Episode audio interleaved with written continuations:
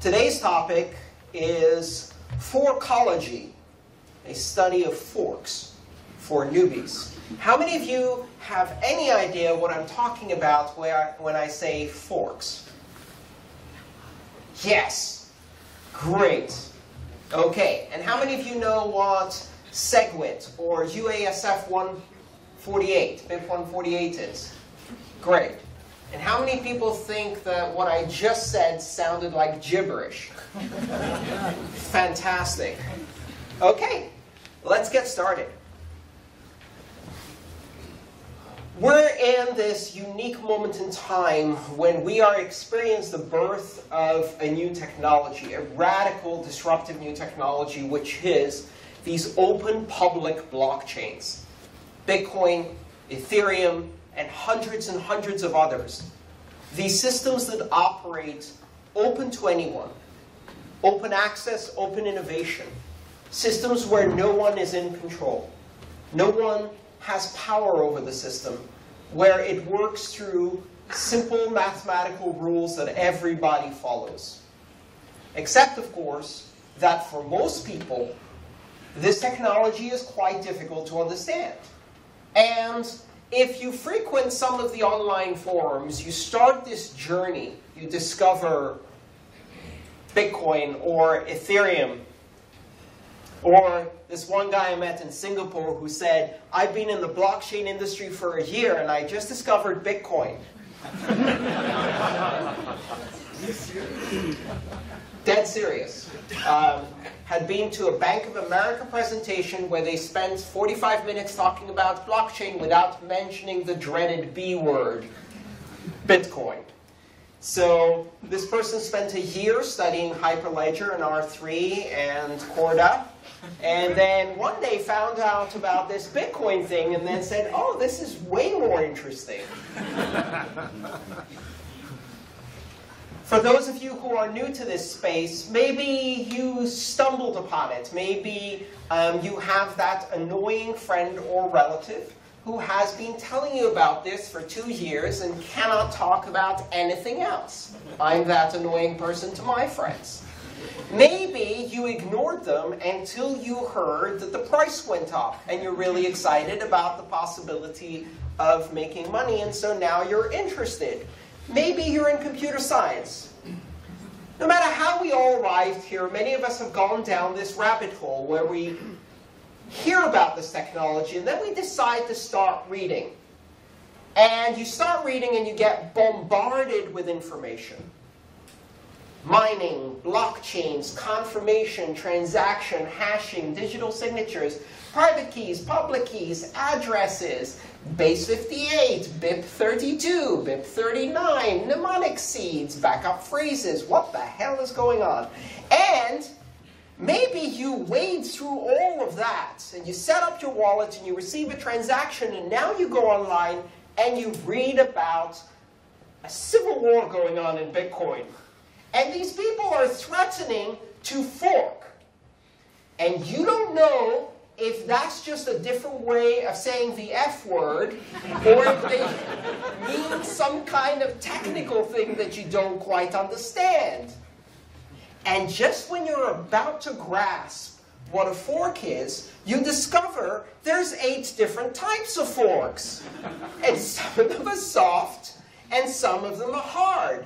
And now you're even more confused because you've only ever used hard forks in your life, and you think maybe soft forks would be kind of impractical, or you grew up with chopsticks. Nevertheless, it's all very confusing, and we use these terms and don't really define them. So I'm going to take you on a little journey where we'll talk about this and explain what these things are.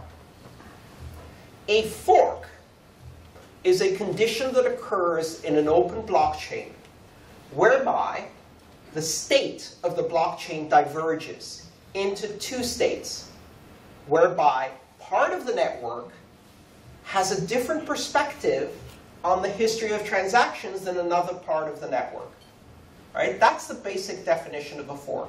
It's a divergence in perspective of the state of the blockchain.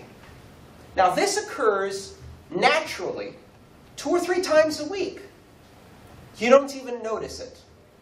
And the reason it occurs naturally is because of timing differences in the propagation of blocks across the network. So maybe there's a miner over here, and they are doing their mining thing, which you don't understand, but let's say they're doing it, right? Just imagine, you know, they're over here and they're mining. That's a pickaxe, right? And they find that magical proof of work, and they take their block and they throw it out into the world, and they say, I found it!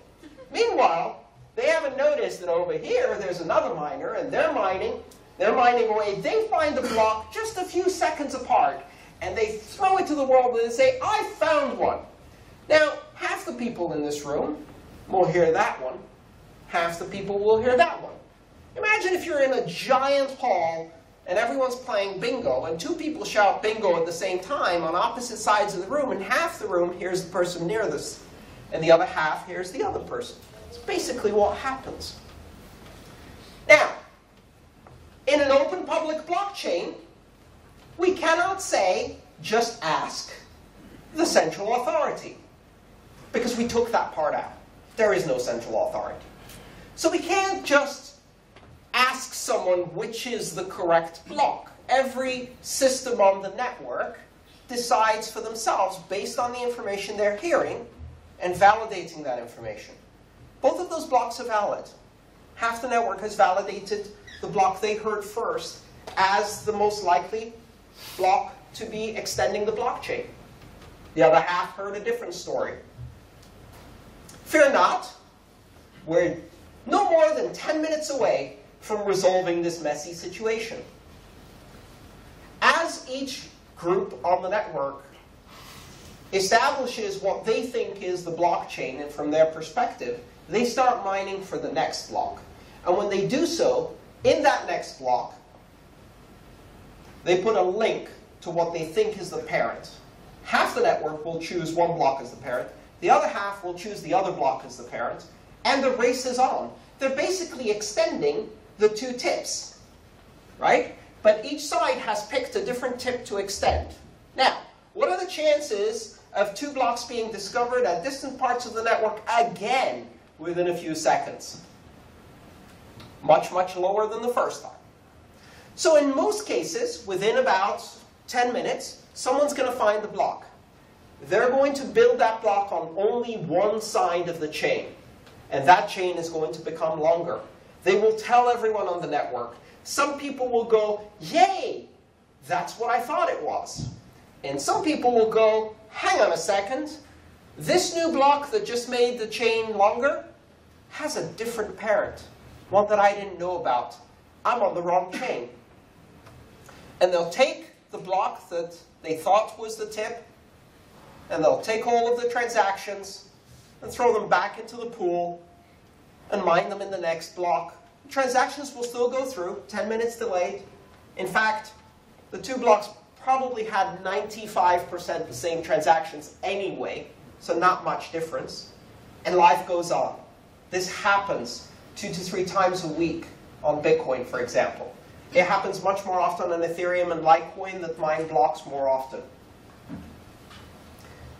This is a network and blockchain fork that is not deliberate. But there are other types of forks. And these are forks where one part of the network decides to change the rules. And when they change the rules, they may do so in a way that is not compatible with the rest of the network. If 51% of the network, specifically 51% of the miners, the hashing power, decides to change the rules, that's called a 51% attack. And we call it an attack because it's kind of rude to just take 51% of the network and decide to change the rules without even asking the other 49%. Everyone with me so far? Great. Fantastic. Now let's talk about hard forks versus soft forks. When rules change, they can change in two ways.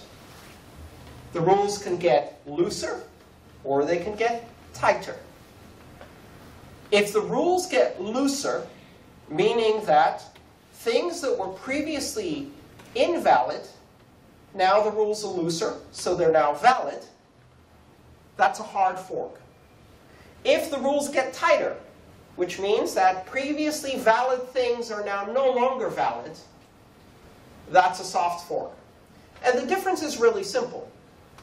A hard fork, by expanding the rules, means that things will start appearing on the network that some people will consider invalid. And they will not be able to participate with the consensus rules without upgrading to the new rules. It forces them to upgrade to the new rules, or they are left behind. And that's why we call it a hard fork, because it is a forced upgrade of the minority chain. In a soft fork, previously valid things are now invalid, which means that things will appear on the network that have tighter specifications than before. But everybody can keep following the rules because those new things are still valid by the old rules, right? And that's a soft upgrade. That's a way to change the consensus rules to introduce new features without loosening the rules. Everybody with me so far? All right. This gets a bit confusing now. So I'm going to use a different analogy to explain this a bit better. And since we're talking about forks, why don't we go directly to the restaurant business? So imagine if this blockchain is like a big decentralized restaurant. Imagine if we had a restaurant with no chef and no managers, right?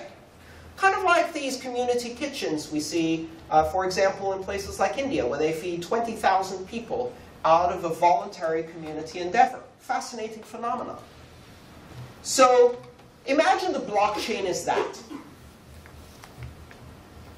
Somewhere in the back, there are some cooks.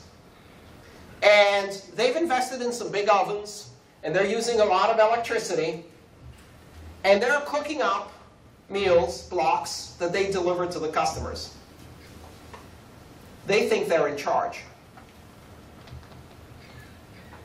There's a cashier taking orders. That represents an exchange. They think they're in charge. There's people who are using this restaurant to do catering and buying huge quantities of food. Merchant services. They think they're in charge. And finally, there's all of the people eating at the restaurant. And lately, they've began to notice that maybe they're in charge. So let's go back to our hard fork, soft fork analogy. Restaurant starts out, it's a vegetarian restaurant. If the cooks decide to add pork to the menu, that's a hard fork. A lot of the people who come to this vegetarian restaurant will look at these rules and go, hang on, that's not valid. And they will have to go to a different restaurant. Right? So by expanding the recipe and adding something that wasn't there before, like pork, this is no longer quite a vegetarian restaurant. That's a hard fork. It requires everyone to upgrade their diet if they want to continue working there or eating there. But if we took the vegetarian recipe and we took out butter and made it a vegan recipe, everybody who's vegetarian can still eat vegan, no problem. You don't have to be vegan to eat there. You can still be vegetarian and eat there. Meat eaters can eat there too. Everyone can eat vegan. They might not like it, but if it's good vegan. So that's a soft fork. That's a tightening of the rules, right? A reduction in scope, not a widening in scope. And now we have to look at these five groups. The miners, who are cooking up rocks in the background. The users, who are making transactions, putting in orders for meals. The merchants, who are buying the bulk of the services, like a catering service. The exchanges, who are running a delivery service out of the restaurant. And the cashiers, who are exchanging. And finally, somewhere in there you may have not noticed, someone's writing the recipes they really think they're in charge. The developers. But turns out they have probably the least power of all because nobody has to order from their menu and nobody has to cook the meals. So they write the recipes, but no one really has to follow them unless they want to. And in this scenario, everybody thinks they're in charge, but in fact it takes everybody working together to keep the system running together. If the miners stage a revolt and they start cooking pork in all of the meals, what happens next? Well, a lot of the end users are going to walk away. They're going to stop validating these recipes. If the developers write a new recipe that nobody cooks and nobody orders, doesn't really matter. We now have these various types of forks, which I put into two categories, soft and hard. Now let's talk about how forks are activated. We have two new concepts that have been introduced in the last year as part of research. Miner activated and user activated.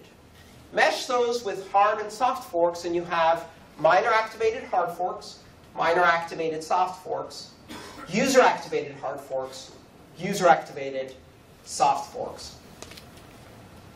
And these four categories really are kind of the tip because there, there is more complexity going on here. User-activated soft forks have become very interesting lately because there is a proposal to initiate a user-activated soft fork on August 1st under a specification called BIP 148. And what this user-activated soft fork involves is all of the users of Bitcoin who want to participate stop accepting any blocks that do not signal segregated witness, which is an upgrade that has been proposed more than a year ago. Users want this upgrade. Miners don't want to make this upgrade. And users have decided to stomp their foot and say, well, if you don't deliver this, we will stop accepting your blocks. To go back to my restaurant analogy, the users have said, we're going to start only ordering vegan off the menu. You don't have to cook vegan, but if you don't, we won't eat it. We won't order it. We won't have it delivered. And so cook whatever you want, but we'll only eat vegan. Right? And that's an assertion of power by the user community saying, turns out, we're in charge. Here's a little secret. Everyone who thinks they're in charge isn't. They're only in charge if everybody else agrees with them. They're only in charge if they come together and form consensus in large groups. Of these five constituencies, you can maybe make changes to Bitcoin if you have three. Probably best if you have four of the constituencies. If you want to keep the system running efficiently and keep everyone on the same page, working together, you need to have overwhelming consensus. Otherwise, it can be disruptive. Users are asserting their power, developers are asserting their power, miners are asserting their power, exchanges and merchants are doing business deals and asserting their power. Everybody's asserting their power. Stomping their feet and going, I'm in charge. No, you're not. We all are. And we are at this tension. And this tension is a design principle of open blockchains. It is a necessary trade-off that ensures that no one, no matter how well funded, no matter how many troops or violent thugs they can pull together, can hijack the system and make it do their bidding. That is the design principle behind it, and it creates a problem of inefficiency. Yet, the system has worked for almost eight years, resisting all of these attempts to change it, to modify it. Here's something you need to know as a user. If one of these attempts results in a split, a fork, a fork that is irreconcilable, you will have funds on both sides of the fork. If you have funds before the split, That's what happened with Ethereum? That's what happened with Ethereum. You have funds after the split. It is probably smart not to move those funds or try to send or receive funds in the immediate aftermath on the fork when things are still uncertain. And there's the possibility of one side of the fork being subsumed by the other. That particular thing is called a wipeout.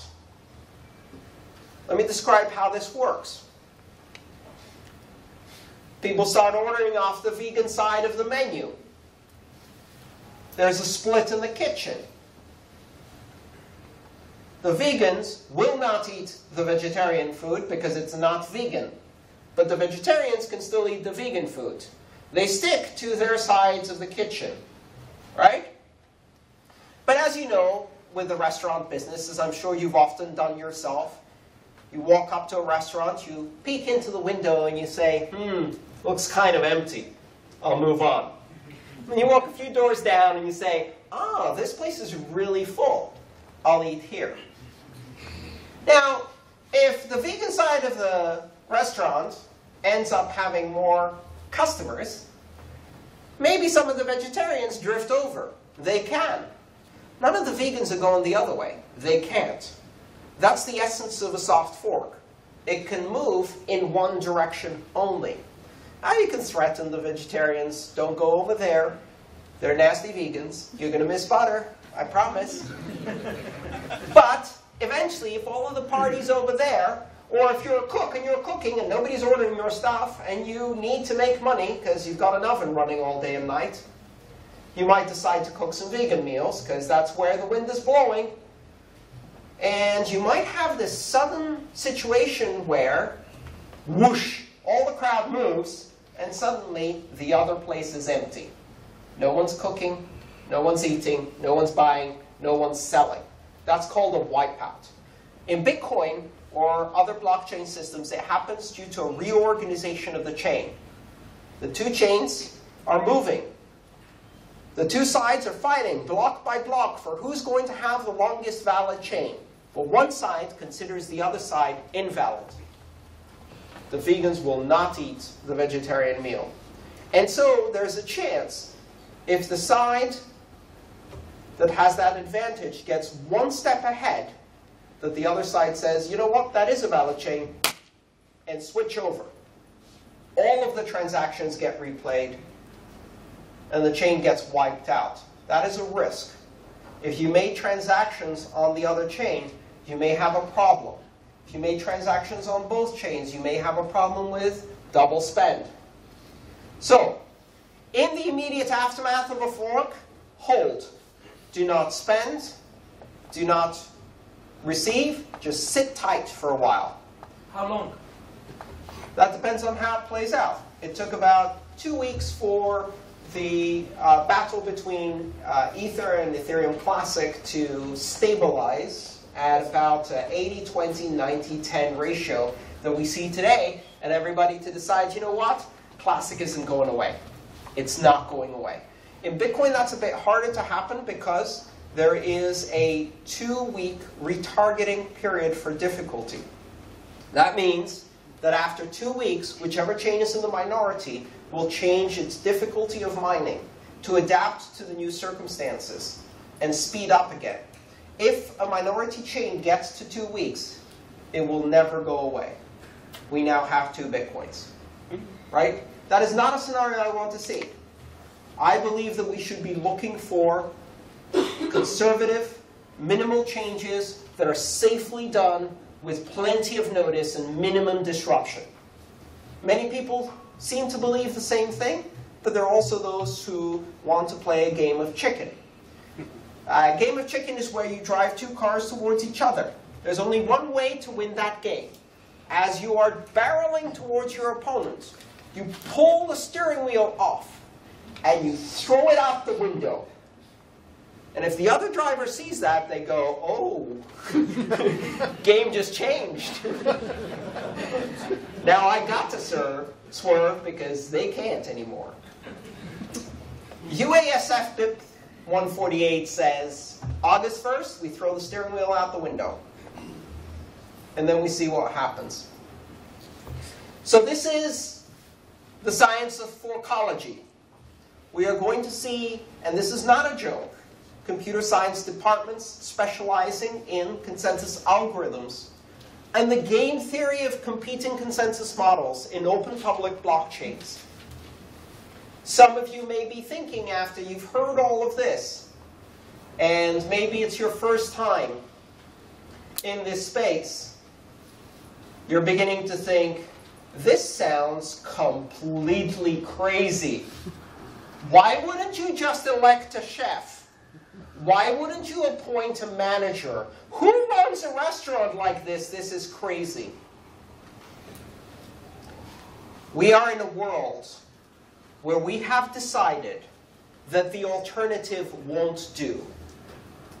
The alternative is a school lunch produced from a menu written by a committee at the Department of Education with every intermediate in the chain stealing the meat, pocketing a bribe, and diverting rotten crap to your children in order to profit the most. And every eight years, there's an outbreak of famine because someone didn't figure out how much food to grow. That's the system we're replacing. And compared to that system, our crazy little decentralized experiment of the anyone can be a cook kitchen sounds mighty interesting. Thank you so much for coming.